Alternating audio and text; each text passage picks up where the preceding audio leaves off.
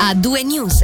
In primo piano abbiamo l'edilizia. Il settore sta attraversando un momento difficile, oltre all'aumento dei costi dell'energia, del carburante e delle materie prime. Gli impresari sono alle prese con una corsa al ribasso dei prezzi, mentre le riserve di lavoro si stanno esaurendo e non è escluso che il prossimo autunno qualche ditta sia costretta a ridurre il personale. A fornire il quadro della situazione ai microfoni, ai microfoni di Radio Ticino è stato il direttore della società impresari costruttori Costruttori Sezione Ticino, che ha sottolineato anche come il settore pubblico sia sempre più orientato nei prossimi tempi a ridurre gli investimenti.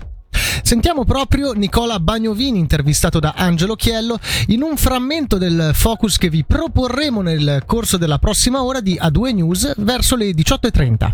Il mercato nell'edilizia abitativa soprattutto sta cambiando in peggio, sta peggiorando proprio perché le riserve di lavoro si stanno affievolendo e quindi c'è una corsa davvero forte al ribasso per accapararsi i lavori e le imprese sono preoccupate soprattutto in previsione dell'autunno-inverno. Dobbiamo aspettarci qualche decisione drastica, parlo di licenziamenti entro fine anno? Non lo posso escludere anche perché le aziende, soprattutto quelle di grosse dimensioni, stanno davvero faticando a ricucire le riserve di lavoro consumate in questi mesi. Oltretutto si lavora molto anche grazie alla meteo favorevole. Assolutamente c'è bisogno di trovare nuove occasioni di lavoro. I committenti pubblici ci stanno un po' lasciando soli, soprattutto i comuni di piccole dimensioni stanno così per paura, timore, incertezza, stanno riducendo gli investimenti. L'unico settore che tira ancora abbastanza bene è quello della pavimentazione stradale per i grossi lavori. Speriamo nei prossimi mesi, nella prossima settimana di riuscire tramite anche grossi appalti a dare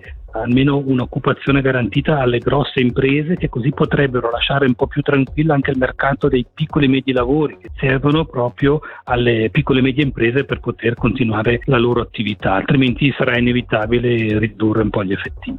Ci spostiamo ora a Lamone, dove nel primo pomeriggio di oggi ha avuto luogo un incidente stradale costato gravi ferite a un motociclista che stava circolando in via Cantonale in direzione di Lugano. Il 48enne domiciliato nella regione poco prima delle 13, in base a una prima ricostruzione ha perso il controllo del mezzo andando a cozzare contro un muro a lato della carreggiata. Sul posto sono intervenuti agenti della polizia cantonale e in supporto della polizia del Vedeggio.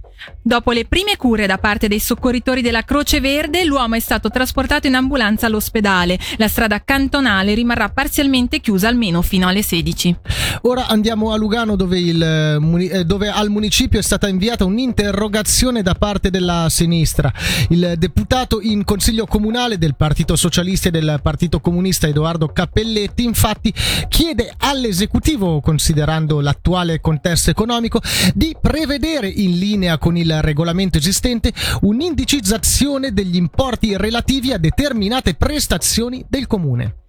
Nel concreto al municipio viene chiesto, a causa dell'aumento del costo della vita, di adeguare l'accesso alle prestazioni sociali, per esempio modificando i limiti di reddito per gli alloggi popolari, quelli di proprietà del comune per intenderci, e di adeguare al contempo anche lo stipendio di chi è alle dipendenze della città. Voltiamo pagina, torna il mercato estivo a Cevio, sabato dalle 15 alle 21. La piazza del comune della Valle Maggia si animerà grazie alla presenza di 80 bancarelle di produttori locali che esporranno primizie legate all'artigianato e alla gastronomia.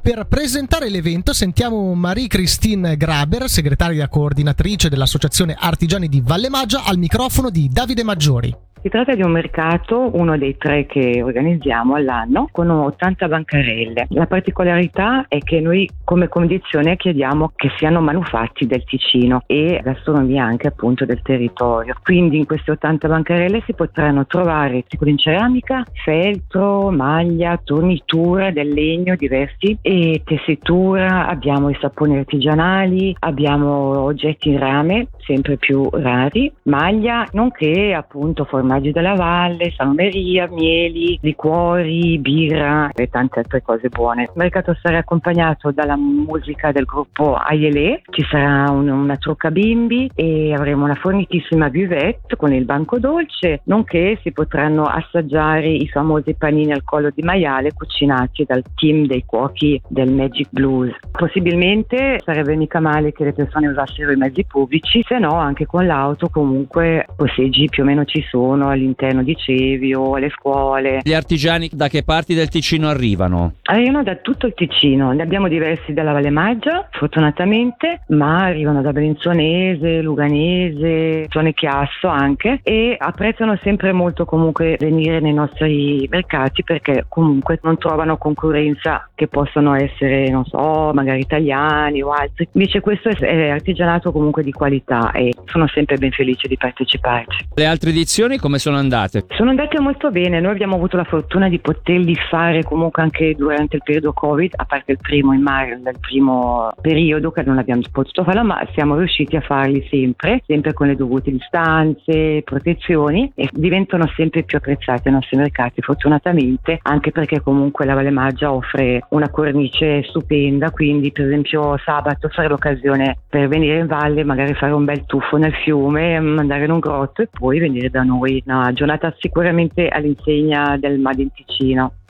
In chiusura vi riferiamo a una comunicazione di servizio per permettere l'urgente taglio di una pianta domani, mercoledì 13 luglio, a Montebre, San Bernardo, Colmanicchio, Cardada, Cimetta sarà interrotta l'erogazione di energia dalle ore 5 alle 6 del mattino. Ora ci ascoltiamo Figlio di un re di Cesare Cremonini. A due